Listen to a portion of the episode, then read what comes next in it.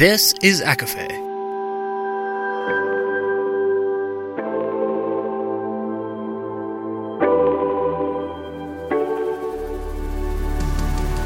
Laura Marie and Jessica Marie proudly present A Court of Fandoms and Exploration, a podcast. Fair warning everything the hosts say is explicit, full of spoilers, and adult content and shall not be used against them. They have opinions. Let's try not to drag anyone for expressing themselves and just have fun for an hour. We all deserve it. This episode contains mentions of Doctor Who and the Assassin's Blade, along with conversations surrounding sexual assault, sex trafficking, and sex work.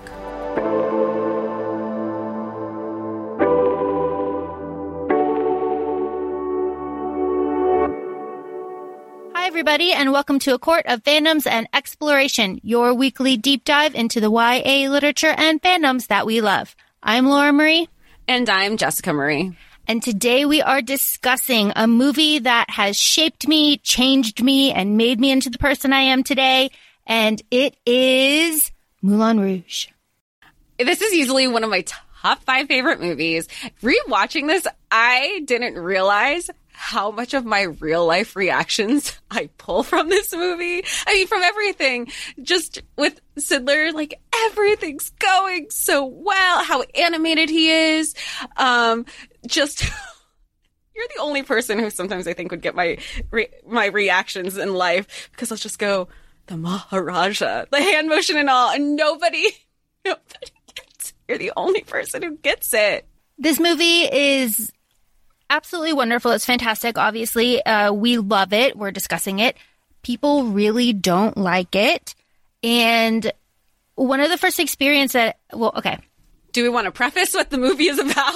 No, I don't even want to talk about what the movie is about just yet. I just want to talk about my first exposure to this movie. Okay. And then we, we then we can go from there and talk about the plot. Uh, my first exposure to this movie, I saw this movie on a Sunday and I saw it with my friend Anne Marie. It was a 10 a.m. matinee. And the Saturday, the day before, we had seen um, Pearl Harbor with Ben Affleck and Josh Hartnett. and uh, that was her choice. so hot then. I know it was so hot then. That was Anne Marie's choice, Pearl Harbor. And my choice was Moulin Rouge. She hated that movie. And it was so devastating. So Moulin Rouge was the first movie where I knew that I was watching something special. I was in the theater and um, the narcoleptic Argentinian falls through the roof. And I looked over at her and I was, and in my head, I was like, this is different. I, I didn't know like movies could be like this. And her face was just like confusion and just not into it at all. And then by the time we get to Kylie Minogue as the Green Fairy, like I'm sold. I'm in. Like I knew that this would change my life and she, she was done. And we walk out of there and I'm going on and on and on about like the, the shots and the angles and the lighting and how the, the windmill, you know, goes, you can hear the, the creaking of the windmill and how the camera goes over. And she looks at me and goes, well, you know, her lipstick was perfect the whole time. Just like totally. That's the only. That was her only takeaway. That was it. And I remember being devastated because I love something that she didn't love. And like, obviously, we did not remain friends. And That was it. We were like, we're no longer. that was it. But again, this is also the first time that I became aware of movie reviews.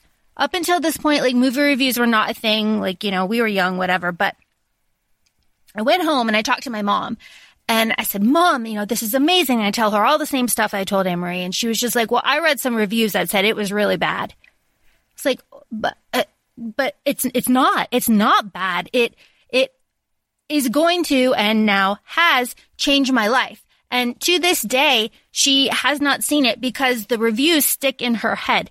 And one of the reviews, and I tried really hard to find the, the like article that it came from and I couldn't find it, but one of the reviews was that it was like watching a ferret on acid.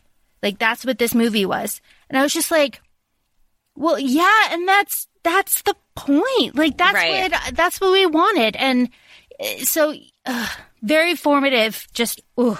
I feel like people didn't, and still don't, in a way, appreciate the art. And that's what it is. That this movie is is living, moving art. And I know that sounds like like this this pretentious cinephile, but it is beautiful in every aspect. And I think it was up for nine Oscar noms. And when this movie came out, I was probably not allowed to watch it because I never watched it. I remember the music video existing for Lady Marmalade, and that alone changed me. You had, you know, Mya, Pink, Lil Kim, and Christina Aguilera, and they were on MTV, on TRL all the time. That was a top, and all I could think of was, I want to be them. I want to be confident and sexy and empowered. And I still want to feel that way. And that music video changed, like that music video changed me. And then I think that music video is why they even, like, I was not allowed to watch it for so long. Let's not forget, I was in a very bubble, very much of a, a sheltered bubble. Um, but then I had a friend, shout out to Nikki Wayan. She doesn't listen to this, but she will forever be in my heart she goes, You haven't watched this? I go, No. So we did a girl sleepover. We watched it. Done. I was changed. It was amazing. I, you know, and re-watching it this time, there's obviously we we've we briefly talked about it last night about lived experiences change how we consume media. Um, but there, it was just, it was just beautiful and wow. And I remember back when people would ask those thought provoking questions. What are the three albums or three CDs that you would bring with you on a stranded island? And that's dating ourselves because nobody really listens to CDs anymore. It's more about collecting them. This was this was always one of the three every time. And I still and still to this day would be one of the soundtracks that I would take with me on a deserted island. Absolutely. Well, you have excellent taste. We all know this. we all know this. But, uh, it's like, and like you were saying, the Green Fairy, I, I didn't realize how much, like, there are certain things that have shaped me. Dancing on bars, completely influenced by Coyote Ugly.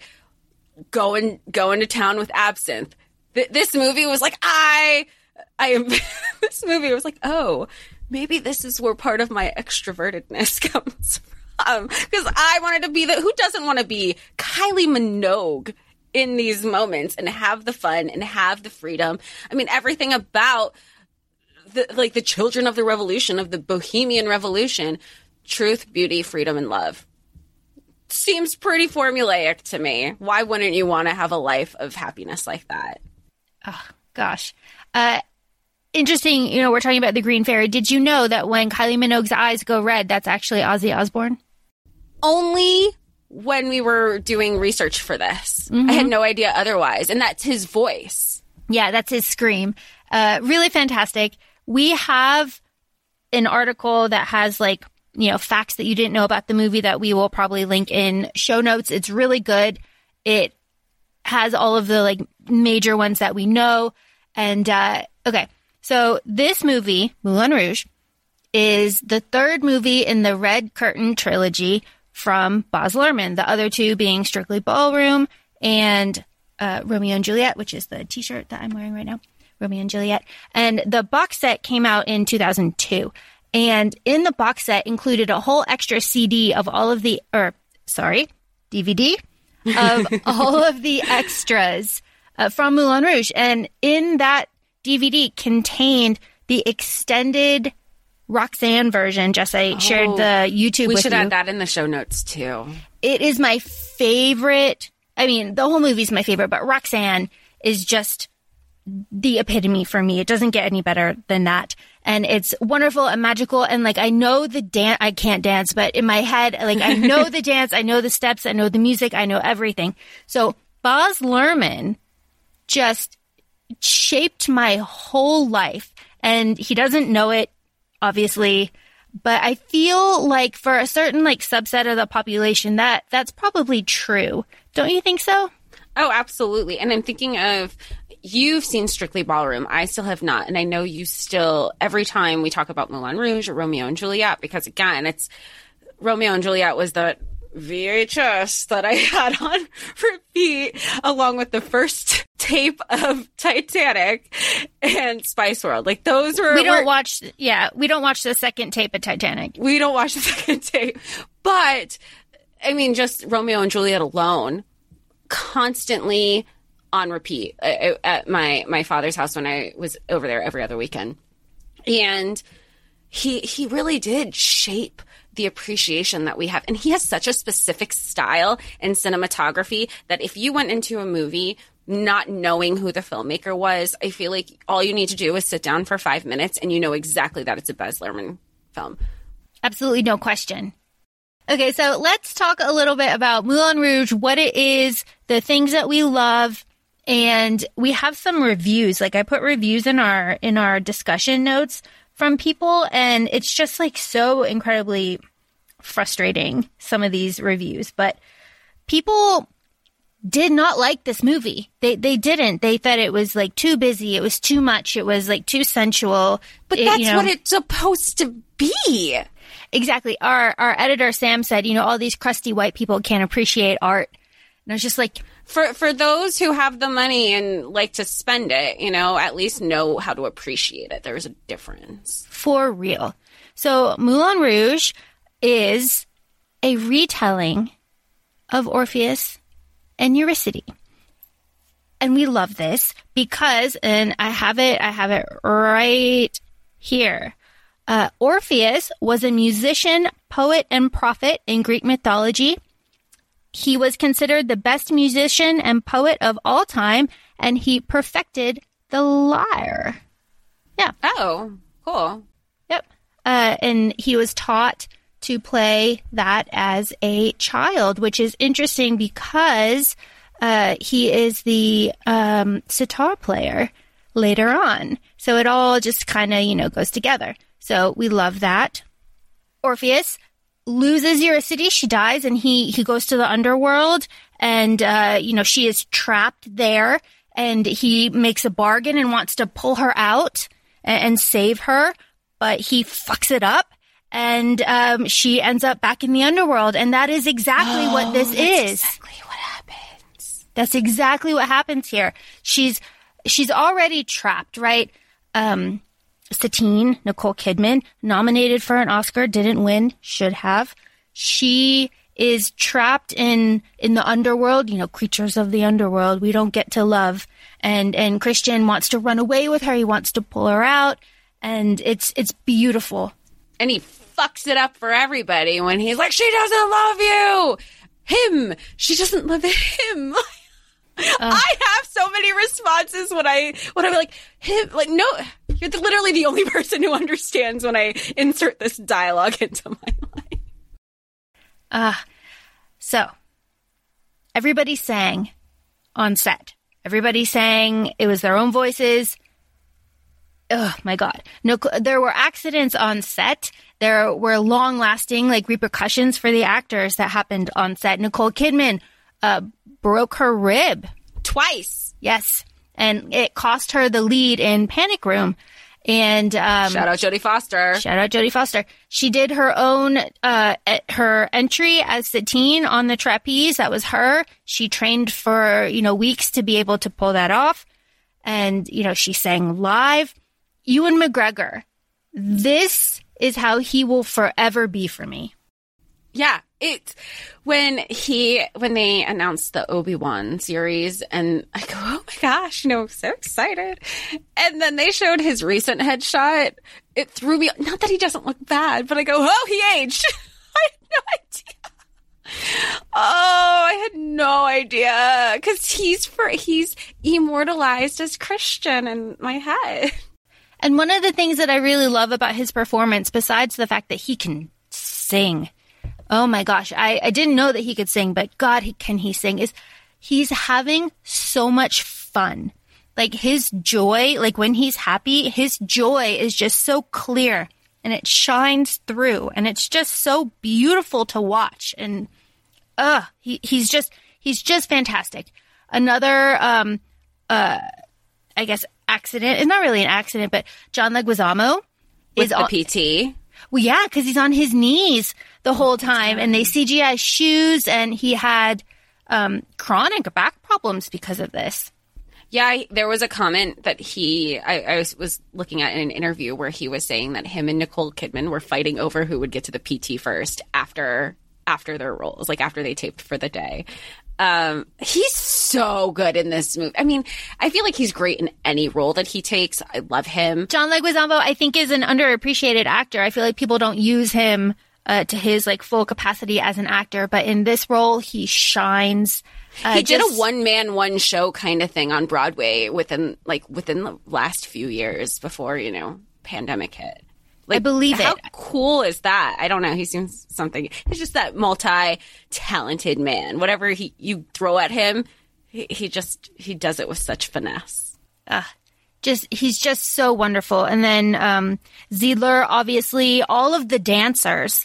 You know, the dancers are, are kind of unnamed. There's uh, Nini, she's named, and like Baby Doll. There, I mean, there's a few of them that are like actually named, but you know, they're all just so fantastic and so stunning. And the Duke, obviously, ugh, what a pig. You you saw my reaction video to his small dick energy and even when he was like first meets Satine formally in the elephant, he's like, the pleasure oh, she's like, Oh, it's a pleasure to meet you. You know, she's just being customer service friendly, like a polite woman. And he goes, The pleasure I fear will be entirely mine fuck off. Like I already hate you. We hated you before. We hate you more now with your SDE and it's complete foreshadowing to the to to to him about to sexually assault her. You say foreshadowing. There are four instances of foreshadowing of Satine's death in this movie. And the first one is when it's very on the nose. Nicole Kidman as Satine descending from the the trapeze for Diamonds Are a Girl's Best Friend with the blue light. They use blue light so that because her skin was so pale, it, it looked like it would glow. And she looks amazing. And Nicole says, the French Are glad to die for love. and on die it shows uh, like her face in her hindi courtesan costume falling back Oh. and that is the first foreshadowing instance they do it uh, two more times like that using that same frame and then it happens and that's the fourth and final um, at the very end That's like that gasp that she takes in the courtesan. Oh, I didn't even pick up on that. Yeah. So yeah, foreshadowing, very big. It, it's just it's just so fantastic. Um, Sam wants me to mention that it is part of the Red Curtain trilogy. So when the uh, opening is the orchestra and there's the conductor up there and he's having so much fun. Uh, Sam loves conducting, so he was like, "That guy is having the time of his life." I love, I love the opening, and it, and it ends the same way. It ends the closure exact of the same way. trilogy. It's it's a beautiful like framework story. So oh my gosh, um, there's so much that we can say about this. So we'll we'll try to like you know keep it on. Um, this the music is such a big part of this, and I know it took two years for them to get like the rights to the music, and they had to pay you know a lot of money for it. But um, the sound of music in the beginning is just so fantastic, especially like now, like where I am, and like I mean, I'm not in Switzerland, but the setting is kind of the same with the hill, you know, and the, yeah, all of that. But he's in his little outfit, and uh, it's just so magical. And he has such a way to bring modernism into into older stories. I mean, this movie right off the bat says it takes place in 1899. We also know his previous work with Romeo and Juliet, and that took place a long time ago. Also, I can't think of the century right off the top. Probably like the 16th century, 17th century. I don't know. Um, but um, he has a way to to bring it to to the now, which is what he does with the music so wonderfully between the sound of music with Nirvana's Smell Like Teen Spirit, your song bringing Elton John, um, I Will Always Love You, originally by Dolly Parton, and then obviously Whitney. it's so incredible, and, it, and it's it's so seamless how he integrates it into the film and the medleys. And I remember when you were prepping for your wedding, you were you were contemplating. You're like, we might we might do the elephant medley as our as our vows. Because um, editor Sam and I love to sing like show tunes and stuff when we're in the car, and it's very special. He called me in here the other day. He go, he was like, "What are you doing? Do you want to sing Les Mis?" And I was like, "Yeah, I do." So I came in here when he was working. Uh, it, it's just it's just really fantastic. And this movie got compared a lot to The Knight's Tale because The Knight's Tale is also a movie that pulls in modern music, but in that instance, it's a little jarring, and people were like eh, about it. it but yeah, but in this, oh, Heath Ledger, but uh, Shannon, Shannyn Sossamon, oh my God, uh, Alan Alan Tudyk, um, oh, so good. But that that movie is is a little bit jarring with the modern music, and and this one, as you said, fits kind of seamlessly, and and also I think in kind of a uh, stage spectacular setting, uh, the music is reworked a bit and it, it is it, it, flows and it doesn't seem as jarring and it fits everything uh, really well. And it it moves the story along which is is really lovely. And then of course at the end when Satine is singing the you know the diamond song again it's totally reworked uh, to kind of fit that situation. And it's just it's just absolutely absolutely fantastic. I just cannot say enough about it. I love with your song, and they're in the elephant, all the euphemisms that come with it because of the miscommunication, like we know. Um, but it just makes me giggle because he has this one thing going on in his head. She has another. He's singing your song. And I remember, I mean, I didn't, when this movie came out, it was still in my bubblegum pop music listening. So when I eventually watched it with my stepmom, when I was allowed to start watching it, she goes, Oh, your song is in here. And I go, This isn't my song. she goes, No, the song, your song. I go, I, I, I know what you're saying. This isn't my song. I had clearly I had no exposure to Elton John except Can You Feel the Love Tonight and Circle of Life up until that point in my life.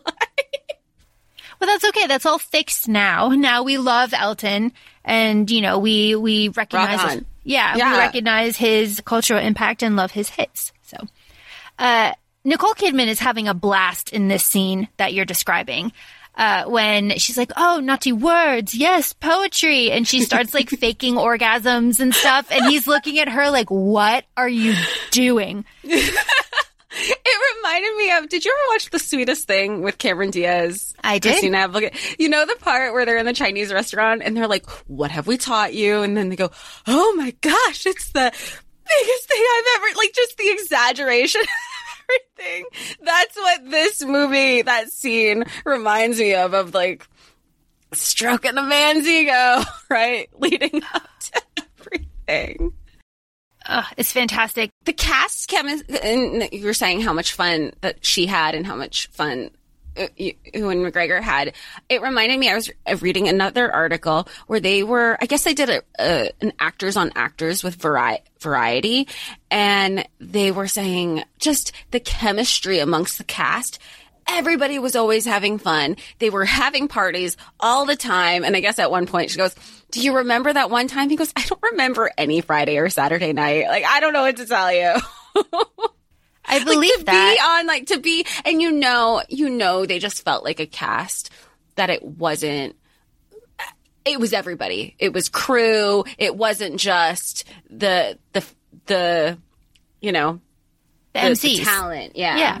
It, it gives me very much Mamma Mia vibes where like everybody's wasted on Ouzo and Mamma Mia and just like having the best time at cast parties. Like I feel like this was like the the like OG of that. Yeah. And it's it's just it's just so fantastic. Um spectacular, spectacular, as long as we're talking about being in the elephant. Um, that is one of those scenes where I can watch it and I have watched it a million times. And if I focus on a single character, and just watch them, I will see something completely new and different. One of the characters that I was watching when I was watching this is the the bald white man that plays the The piano. composer? Yeah. And he has a scarf wrapped around him. That is a direct throwback to Doctor Who. And the one of the original doctors who wears the long scarf because they wanted to make him seem like more bohemian. And that is one of those one of those things. So it is it is it's there, like you can read about it. That's that was a conscious choice by Baz's wife, the costume designer. And that was when the original Doctor Who was out. This wasn't even when they did a resurgence of it. Mm-hmm. That's cool. Right? It's just like one of those things. Like you, if you watch this movie and you just say like, okay, I'm, I'm only going to watch it for this character and you only watch that character, you will find something that you have never seen before every single time. And that is the beauty of this. Also, the beauty of this is the completely manic performance of Spectacular Spectacular.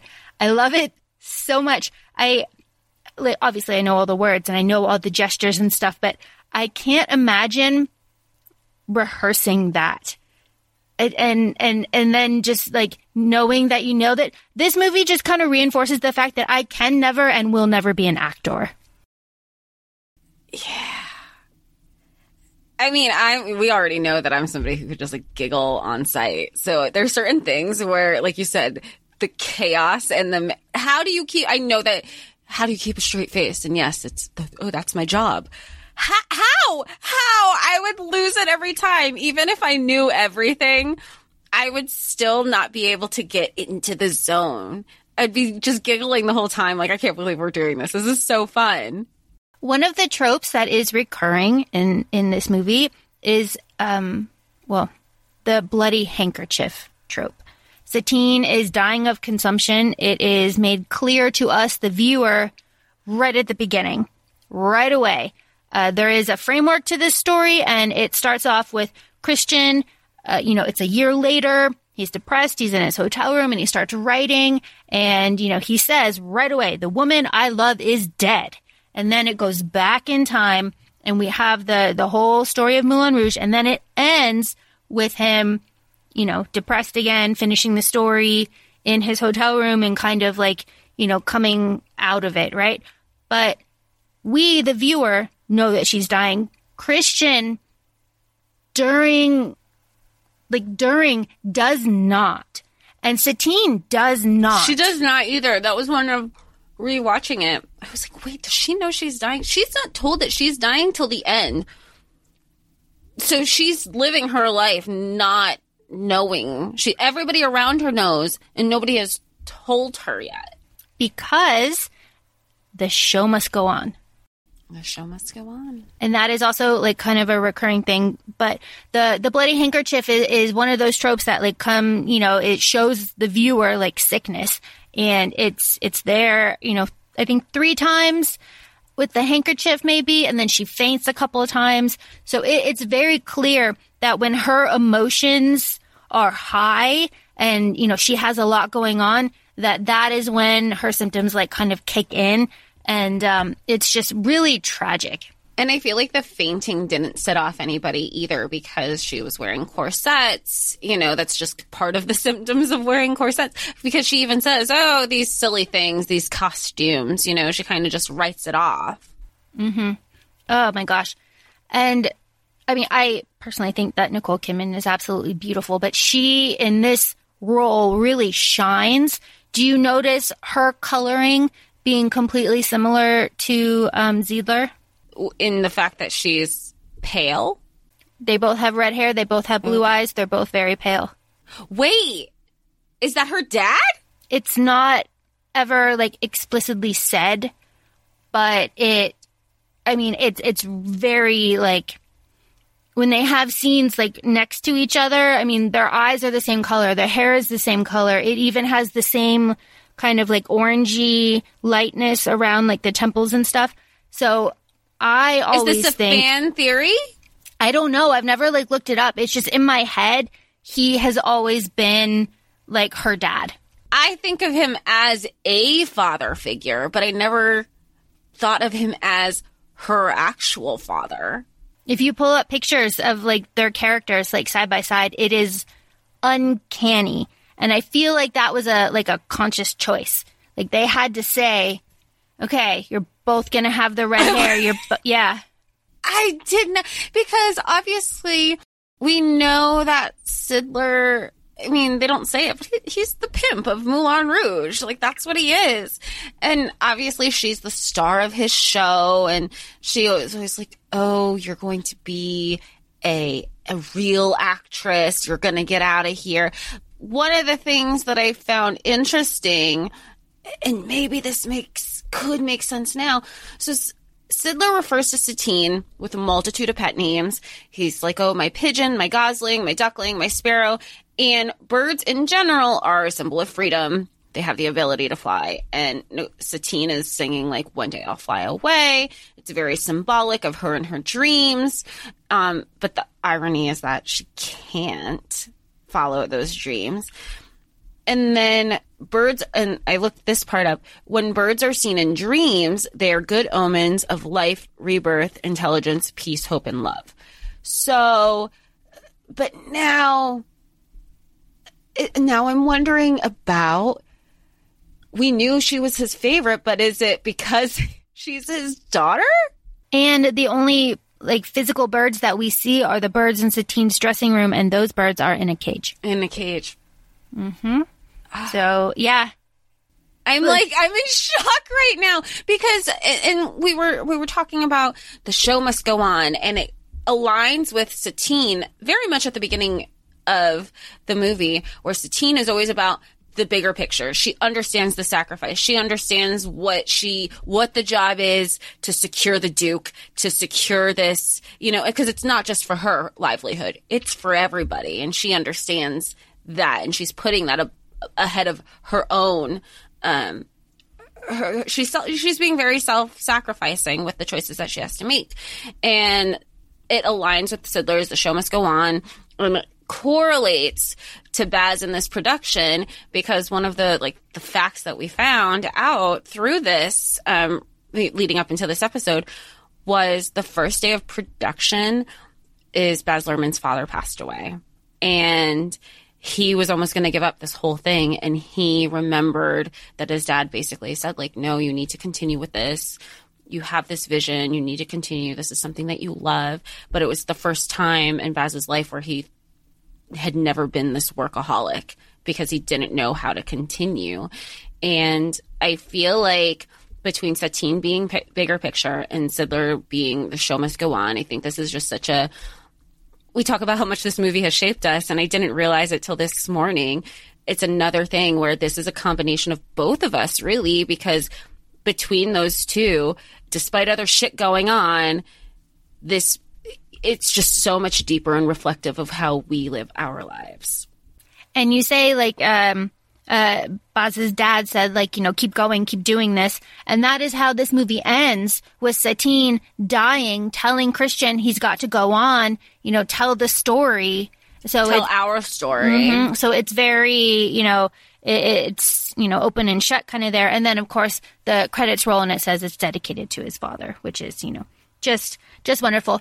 Uh, we're talking about the Duke. We're talking about, you know, the show must go on. The Duke is there to invest. And this is something that you learn in the cut scenes, but the reason that they need a Duke or anybody really to invest is because Zidler is obsessed with electricity and he is obsessed with making the Moulin Rouge um, all electric. That's what he wants. So oh, when he says it in some of the lyrics that he's saying, electrifying, uh, captivating. Okay. Yeah. And so uh, specifically when he is up on the, the platform and he, he's, you know, we have created the, the world's first all singing, all dancing, um, you know, totally bohemian, electric, you know, that. And then again, you know, electricity, you know, as you said when he's singing, uh, that subplot was cut out. And when you watch the the extras, you can you can see like where the cuts are, um, and specifically a moment that really bothers me in this movie is a bad cut. And it's when uh, they're doing the can can kind of in the beginning.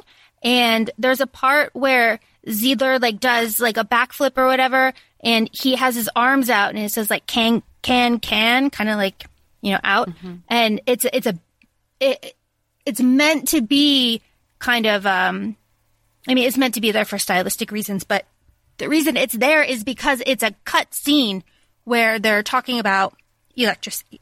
So that is why they need someone to invest because Zidler has bank- basically bankrupted the Moulin Rouge with his obsession about electricity. And that is not addressed at all. We just kind of assume that they need an investor for like reasons. Other things. Yeah, Yeah. I didn't I didn't know it was because he bankrupt. And again, like I haven't watched I don't have a DVD player anymore. Now I have the collector's edition just chilling on a shelf. Uh, it's it's amazing. It's amazing. Um, cannot recommend the the extra like bonus edition DVD to this enough. It is it is just so fantastic. You learn so much. Uh, one of the most awkward scenes to me is the like a virgin dance number scene. But one of the most interesting things that I learned is during that scene, they had to coat the floor with Coca Cola so that they wouldn't slip. And watching it, knowing that, you're like, oh yeah, I can see that. They're jumping all around. Yeah, because but but then take that image and how graceful they are when they're floating in their dance movements, knowing that the floor is sticky. Mm-hmm. I watched this on Amazon Prime, and Amazon Prime has that cool like pop up video fun facts if you're watching it. So that's how I found out. But there's certain parts in that song where the actor who plays Zidler, they replace his voice with an Italian opera singer. Oh, sure. Uh, they I didn't know that. I didn't know that. They do that as well. Um, he Zidler is also supposed to be the moon. Uh, whenever the moon is singing, and they do that there as well. Okay. Yeah, which is also really beautiful because like the moon is singing and the stars are colliding. Like that is that is just so incredibly wonderful. Um, yeah, so like a like a virgin really cements that the Duke is a creep. Ugh. Because Ew, that, ah, it's continue because I'm just gonna. I'm just. He, I'm just livid with him at all times because.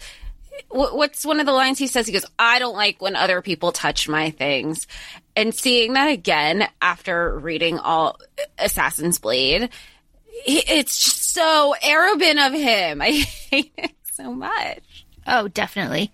Um, so the the Duke, so Zidler obviously knows at this point that Satine is sick at the very least. You know, maybe not that she's dying yet, but like she she won't be there. And uh he comes up with this brilliant lie. You know, Ewan says like uh, Z- brilliant lies had saved us again. And his lie is that she's at church confessing because the Duke makes her feel like a virgin. And the Duke is so like randy about that. He's like, like a virgin. And it's so gross. It's so gross. And he goes, she looks, uh, you know, and we know that um, Satine is a lady of the night. She is a very, she is like the best escort in all of Paris at this point. Um, and he, so we know her profession. And so when Zidler tells the Duke, um, oh, she looks to this like her wedding night. Oh my gosh, like that's it- it's just so creepy. It reminds me of all of like uh, of people who just like sex traffickers who only look for for virgins and just people who are sick. Like it's one thing if you're a virgin and you're in love or you care about the person and it's your choice and your consent, but he's just so like you said he's so excited about this concept. It's he's just he's creepy. He's creepy, and I think that it's when Nini, the the one can can dancer, is like, "Oh, the Duke is not going to get his money, his money's worth." It just reminds me of how women in sex work are seen as objects and not people, and that is infuriating me. And then you just see it secured with how the Duke treats Satine the whole time. It, it yeah, it's absolutely disgusting. And even like Zidler, he doesn't care. He doesn't care at all. The show must go on. It's about the show. It's about the money. It's about, you know, everything else and his dream of having a theater. And like, ju- it just so happens that Satine's dream of being an actress like coincide with his dream, but he's not like supporting her, right? He's not giving her the tools necessarily to like make her dream come true. He's just doing what he wants. Right, which is also why I really have a, I think watching it this time around, I have a different respect for Satine. Whereas before I watched the movie as entertainment and then I was just be able to dissect it a little bit more, that Satine has this dream she is a survivor. She will do anything to pursue this dream, even though she's she knows she's not feeling so hot, but she's still persevering. And she says it to Christian when Christian's like, "Oh, a life without love is terrible," and she goes, "No, a life on the street that's terrible." She knows what it takes, and I love that. Not never is there a point in this in this movie that she sees herself as a victim. She sees herself as she is a, a survivor. She is a warrior. She perseveres and she does what it takes to, to, to live, to keep living her life and to live a life. Uh, absolutely. Um, so, come what may. I could not believe that was supposed to be in Romeo and Juliet. Mm-hmm. I know it, it's. Did you? Was that fantastic. like a new fact for you, or did you know that? I I knew that because "Come What May" could not be nominated for an Oscar because it was intended for use in another movie, and th- those are like Oscar rules. Like, so I knew that. Yeah.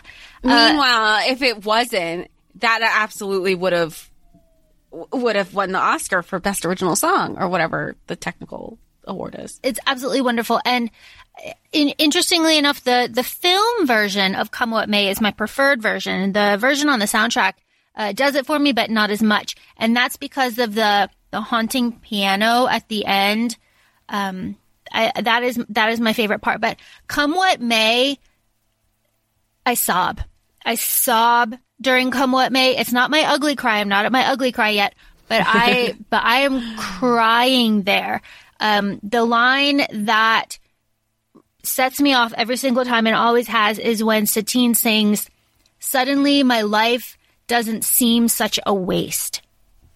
It's all because of you. So she, at this point, she, she has tried to break up with Christian and, and he's, and she's like, you know, I have to sleep with the Duke on opening night and the jealousy is going to destroy you. And of course she's right because women are always right. But, yeah, always right.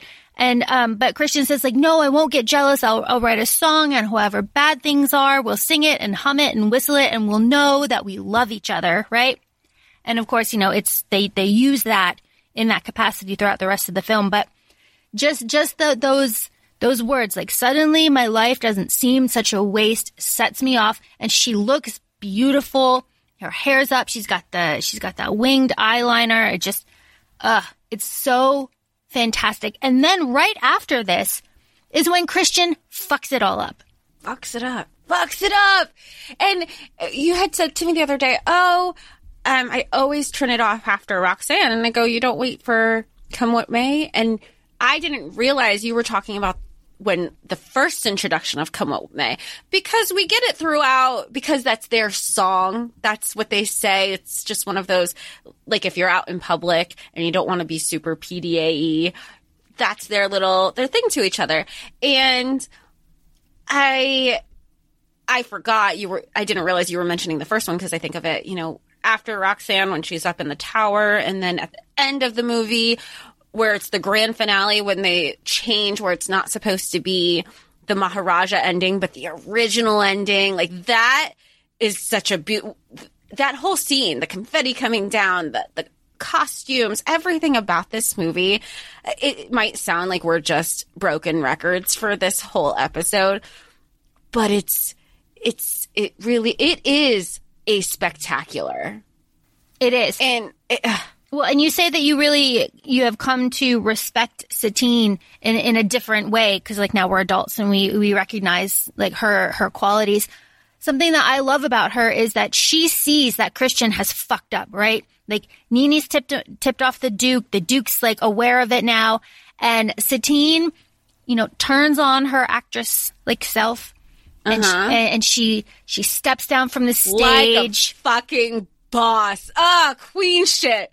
Queen shit when she was doing that. I loved Mm-hmm. it. Ugh, these, you know, she goes, ugh, these writers, they just get infatuated with me. I mean, how could you not? Ah, love it.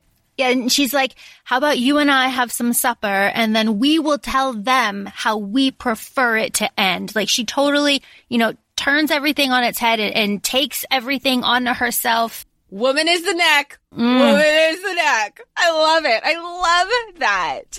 And then immediately after this, we get Roxanne.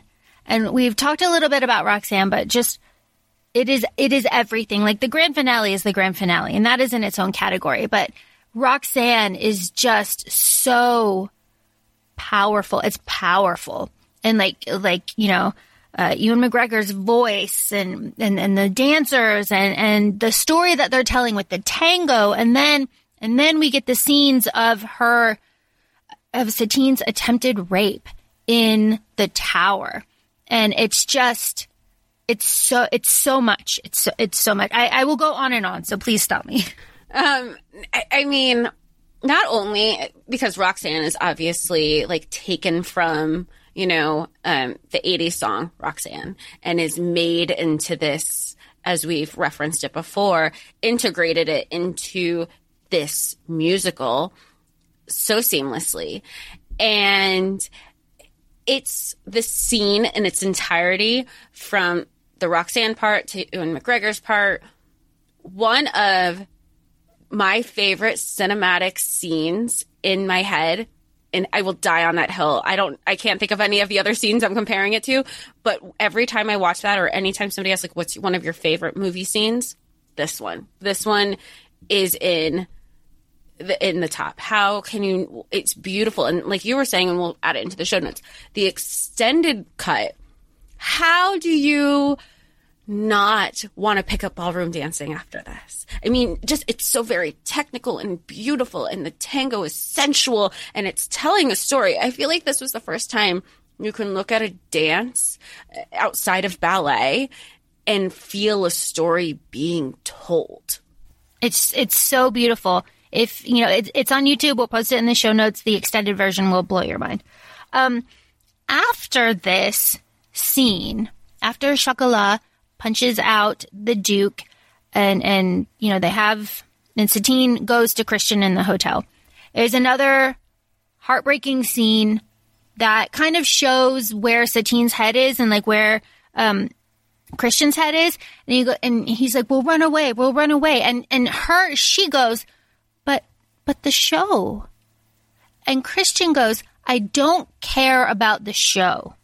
We have each other. That's all that matters." And then Satine is like, "You're you're you're right. Like we're in love. We have each other," which is a complete like change from where she was earlier, but also like she knows that she's not quite right at this point and but like not the extent of it and she's like you know what yes i will run away with you like you are the first person that doesn't care about like what i am or what i'm doing like you love me for me and then she goes to her dressing room and she starts packing and i appreciate that she starts packing her jewels I know. I love that. I was like, yes, we love a practical woman. practical woman. She's like, oh, yeah, pack my jewels, pack my jewels.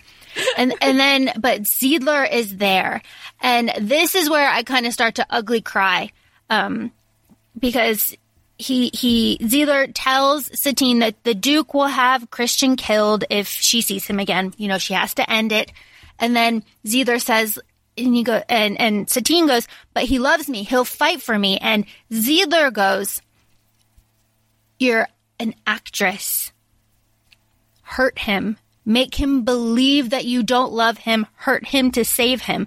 And then, and Satine is like, you know, my whole life, you were the, you only made me believe that I was worth what people would pay for me. But Christian loves me. And then That's when he drops the bomb. he goes, You're dying. And if you look at it, the birds in the cage are in the background of the close up on her face where she says, I'm dying. And it's just, yeah. And their tears are running down her face. The light is there. She's, you know, she's, her skin is glowing. She's like, I'm dying. And, you know, the piano's playing in the background and the birds are in the back. It's all very symbolic. And that, I mean, I'm ugly crying there and I ugly cry through the rest of it, obviously. But that is just so fantastic. And then we get Zidler's song of the show must go on and the shot of Satine like putting on her makeup and then putting down the net, which is also very symbolic, Mm-hmm. and then walking out through the empty theater. Ugh.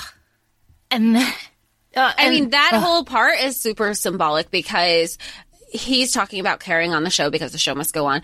And she's clearly treating it this as like a funeral. It's a time of mourning for her because she's having to get this, clo- has to close this one chapter that has kind of, it's, it's kind of like when you and I, when we, when we have to get on our shit, we're just like, lock it down lock it down keep moving and that's and you and you see that represented in how she's approaching how buttoned up she is in in her costuming it's all portraying a message And, and earlier she says, you know, today's a day when dreaming ends. Like she she gets it. She you know she's she's locked in, and just it, it's a uh, Nicole Kidman just absolutely kills it in this role. But as soon as she like walks out in her outfit to go tell Christian that she's done with him and that she chooses the Duke, she does like a tilt with her head and like puts a little like sway in her step and you can tell like she's on. She's on now. And it's just fantastic. Oh my god like right after this is when you when you started when you got set off with your crying jess. Right. Like i this is the first time this is one of my favorite movies and I, I know i'm posting a tiktok about it if i haven't already by the time this episode airs um that i sent to you where i go oh this is one of my favorite movies. The soundtrack's so fun blah blah blah. And i'm mocking myself because i'm sobbing. This is the first time that i watched this movie and cried. Um i was set off I, and I, I was and i knew you had been crying and I was just like, oh, well, you know what? Maybe this is just not a movie that's gonna make me upset. It's and that's fine. That's fine. I cry through everything else. Um, but the the line that Toulouse says, where he's kind of just like talking to Christian. Christian's wrapped up in a blanket on his bed, like fucking mood. I get that. I felt that. and then Toulouse comes to him and he goes, I know about art and love, if only because I long for it with every fiber of my being. Like, I think it triggered me so much because of the whole book world and how immersed I've been in loving love. Like, I do love love. I could still be skeptical and I could still be practical, but just that all consuming love that Toulouse is like, it's also like that, um, that saying, coaches don't play. that's, that's what it reminded me of because I am always the person who gives advice now. And people are like, oh, how do you, how do you have such good advice? You're totally right. I should keep listening to you. Well, you know, I, I've gone through some shit, you know, and I'm open to anything organically. But to hear Toulouse say that, that set me off. And then, of course, the rest of the movie, now that Satine knows that she's dying, all of her choices she's actively making are knowing that she doesn't have much longer and everything's to save Christian in a way. Yeah At it's this all. point, it's, all, for Christian. Um, and he's just, he's, you know, obviously he's upset. Um, but she, she's, like you said, she's on, she's actively thinking, knowing that she's not going to be here for much longer. and he's so And awful to her right? Like like so, uh, and, and in her dying breath, her choices are revolving around him and what she wants him to do and how she wants him to fight for them and honor them. ugh. and and so christian sells his typewriter and he to throw money at her. What a fucking prick. what does he say he says Uh, you know, I've paid my whore. I've paid my whore, I owe you nothing. and you are nothing to me. And then, oh my god. Uh, and they're on stage. They're on stage, right? Like, so you know, all this this starts backstage where he finds her, and he's like, "But why shouldn't I pay you? Why shouldn't I pay you? Tell me you don't love me." And he's like screaming this, And she won't. and, she and won't. she won't because she can't. And and you know, and then Marie is like, "You've got to get on the stage." And her cue comes up, and then the doors open, and she's on her knees, and he's like above her, like holding her hands, which is exactly what Roxanne that that that move is an exact dance move from Roxanne, which makes complete sense because he is consumed by his jealousy at this point. So that's a mm-hmm. little like throwback there. Beautiful, beautifully done. And you know, tell me Zidler isn't the firstborn without telling me that he's the first. He is on his shit. He's always on. He's spinning it when he goes, "Oh, look, it is the penniless guitar player. We have magic. It's the same person. He just shaved. I And cannot just- be fooled. uh, and my eyes do not deceive. Like it's just, and even with the coming up with the quick, quick lie with the Duke earlier in the movie, this time I go, he's a firstborn. I know that shit anyway. And I think we've had that conversation before when we'll be reading things, and I go, there was so many other better lies that they could have come up with because you just gotta, you just gotta learn. You just, as a firstborn woman in a Hispanic family, you just learn, okay, whatever that be. Oh my god. Uh, so I love this end piece.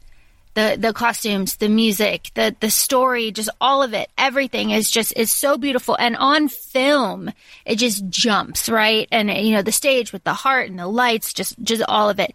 And then we have Christian throwing money at her feet, just like he said. You know, I mean, it's all. And then he he storms off through the theater, and then Satine like rallies herself, right? Like she she like op- during her sad Hindi opening, she stumbles for a minute, right? And she she like has to catch her breath, but then she's on again and she does it. And at this point, she's having this like emotional breakdown and she knows that she's dying. So because of what has been set up in the the rest of the movie, we know that when her emotions are high, she starts to have her symptoms. She rallies herself and sings a beautiful rendition of Come What May in front of everybody.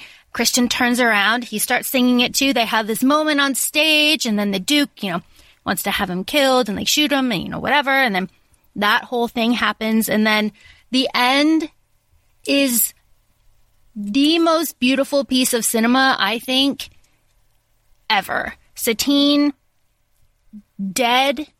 This is what it is. Satine dead in Christian's arms. The rose petals are falling down. The curtain is there. And it's a slow pan, like from, from them, a slow pan up. And everyone is silent. And then the, the, the guys in the rigging are silent. And then it goes out over and the crowd is standing up and screaming and cheering. And that is just obviously I'm in a ball at this point, just like ugly crying, but it is so beautiful. And that is the image in my head when I think of this movie because it's like the white, she's in her wedding dress and like he's in his and like the pink and then the red and the gold and ugh, ugh. And then the It Duke just- storms out. yeah, he storms, out, and it just seeing that scene with the audience. It's just a perfect example of. I mean, if anything, it could be a reflection. I don't know if it's satire of media, kind of rallying and cheering and not knowing what's going on, truly going on behind the scenes. You know, we're just, they're cheering for something that's being depicted and you have no idea what's really, it's just, it's just a perfect example of you don't, you have no idea what somebody is going through, you know, and all the world's a stage. We're just mere players and they think that all this, their story unfolded on stage right before their eyes, their true love story, the, the murder attempt, the dying, and they just view it as entertainment. I feel like it's just very Banksy would appreciate that scene. No, absolutely. Abs- absolutely. Ugh. And of course, that is very, um, you know, we're recording this right after uh, Britney's testimony, so you could, you know, throw it back to that too. Like we, we didn't, we we knew kind of, but we didn't really know, and that that is very much reflected here in, in this this end. And it is just so beautiful, and it you know it closes out with Christian doing what Satine told him to do and telling their story and like writing it out, and he's kind of like finding a little peace and joy and like reflecting on their story. But oh my god! And then it ends a story about love and a love that will live forever. The end. And then curtains, credits, done. And and I remember in the theater, it was silent. It was absolutely silent. Nobody said a word because I'm sure, like, everyone was expecting some not not not so much a happy ending because we knew in the beginning that Satine was dead, but the tragedy of it all, especially like because we were young, just really sticks with you. And like I remember looking at Anne Marie and like you know she's dry eyed, I'm sobbing, and it's just like this is the most magical thing that I have ever seen. I can't imagine seeing it on a big screen like that. Like how beautiful, how beautiful that must have been. It was we were sitting in the um like the balcony uh, of it, so we had like you know the first row of like the balcony. Where's the movie theater? Is it by the mall? Uh, that one? No, that one was out like by my high school. Oh, okay. There was only one big theater at the time. It was out by my high school. Uh, now there's several, but at the time there's only one. And uh, yeah, we were on the balcony. There was nobody in front of us. Like we had a perfect view of the screen, and it was ten o'clock in the morning, so there weren't a lot of people there anyway. But oh my god, just just the vibe when you came out, it, you were just like exhausted and, and like processing everything and kind of like overstimulated, and it's just it's the best thing that I have ever seen. when you were saying because I remember seeing it last night and I I gave you like literally the credits are rolling and I'm sobbing in my video to you. I knew it was the end. I knew she died. I knew all the pieces are there. I just don't know why I didn't process it emotionally that I was going to be that upset at the end of this. But again, we've talked about life experiences and rewatching things. Um, technical question: If if Satine had tuberculosis, tuberculosis is contagious. Why doesn't Christian have it with all like the good times they had? That's an excellent. That's an excellent question. That's, that's me being that person who, just like when we dissect fantasy and sci-fi, and go, "No, Jessica, you just, just, just watch, just read, just, just why are you questioning things?" It made me wonder. I go, "Huh? How come he doesn't have?"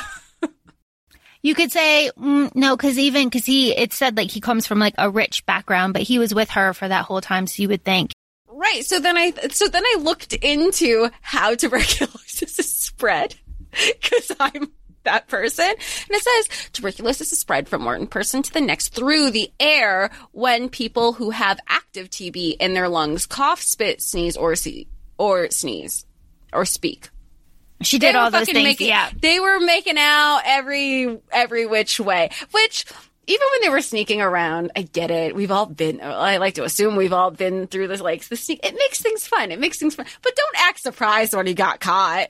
Yeah, for real. You always get. Haven't we all learned that with the sneaking around, you're going to get caught at some point? So it's just a matter of how long till you get caught.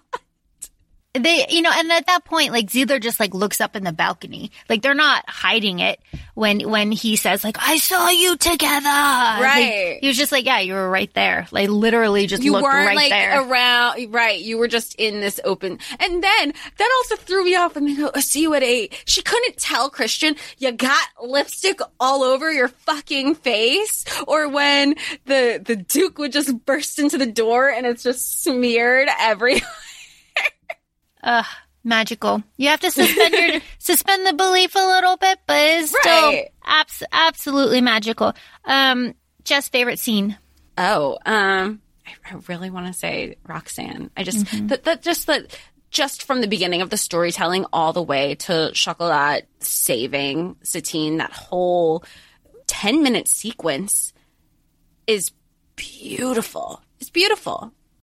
What about yours? I don't know I'm trying to think I'm trying to think. I mean, the the end with the curtain, as I said, um, is is what sticks out to me. But you know, is, something that I haven't talked about that I that made me really love Nicole Kidman as Satine uh, was when she's doing her Diamonds Are a Girl's Best Friend in the very beginning, and she has to do the costume change with Zidler. And, you know, she, and he's like, uh, you know, the Duke is here. And he, and she's like, oh, what's his type? Uh, you know, wilting flower, smoldering temptress. Yeah. And she goes through like, hmm, smoldering temptress. Ha, you know. He's like, definitely smoldering temptress. But her, and then she's like, a real actress.